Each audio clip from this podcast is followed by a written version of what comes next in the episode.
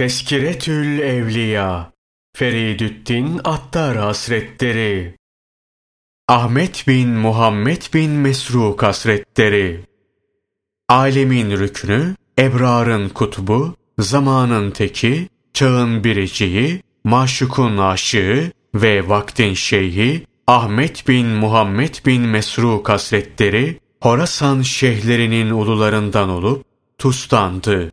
Ama Bağdat'ta ikamet ediyordu. Herkesin ittifakıyla Evliyaullah cümlesindendi. Kutbi Medar ile sohbet etmişti. Kendisi de kutuplardandı. Kutup kimdir diye sorulunca, zahir değil ama işaretin hükmü öyle gösteriyor ki, Cüneydi Bağdadi Hazretleridir dedi.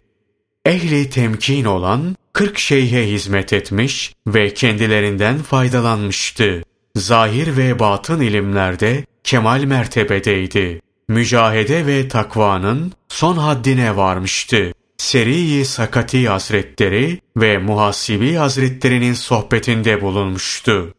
Diyor ki, yanıma bir şeyh geldi. Güzel bir ifadeyle konuşuyordu. Hoş bir hatırı vardı. Söz arasında bize, hatrınızdan geçen ve içinize doğan her şeyi bana anlatınız demişti. Bu adam Yahudidir diye hatırıma bir fikir geldi ve bu hatır benden gitmedi. Durumu Ebu Muhammed Ceriri ile görüştüm. Bu fikrim ve içime doğan şey ona uygun gelmedi. Bu hatırımı mutlaka şeyhe söylemeliyim dedim ve sonra kendisine anlattım.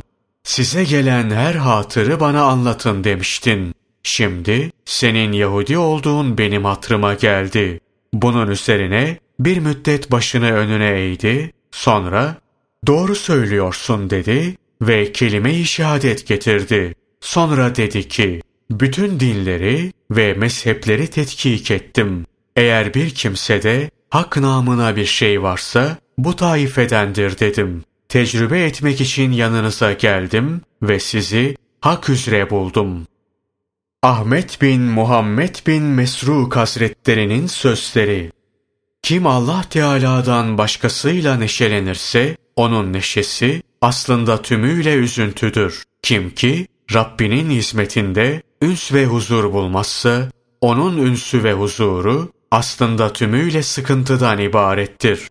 Her kim kalbindeki hatıralar itibariyle Allah Teala'yı murakabe eder, bunun hesabını ona verirse Allah Teala uzuvlarındaki hareketleri itibariyle onu masum kılar. Takvayı tahakkuk ettiren bir kimseye dünyadan yüz çevirmek basit gelir. Takva, dünyanın hazlarına göz dikmemek ve kalple de bunlar üzerinde düşünmemektir. Müminlerin hukukuna tazim, Allah Celle Celaluhu'nun hukukuna tazimdendir. Kul, hukuka riayetle hakiki takvanın bulunduğu mahalle ulaşır. Batıla fazla bakmak, hakkın marifetini kalpten götürür. Bir kimsenin terbiye edicisi Allah Celle Celaluhu olursa onu hiç kimse mağlup edemez. Hakka itaat edenler dünyayla değil hakla ünsiyet etsinler diye dünya üzerine sıkıntılıdır damgası basılmıştır. Haf recadan çok olmalıdır. Allah Teala cenneti de cehennemi de yaratmıştır. Hiç kimse cehennemden geçmeden cennete varamaz.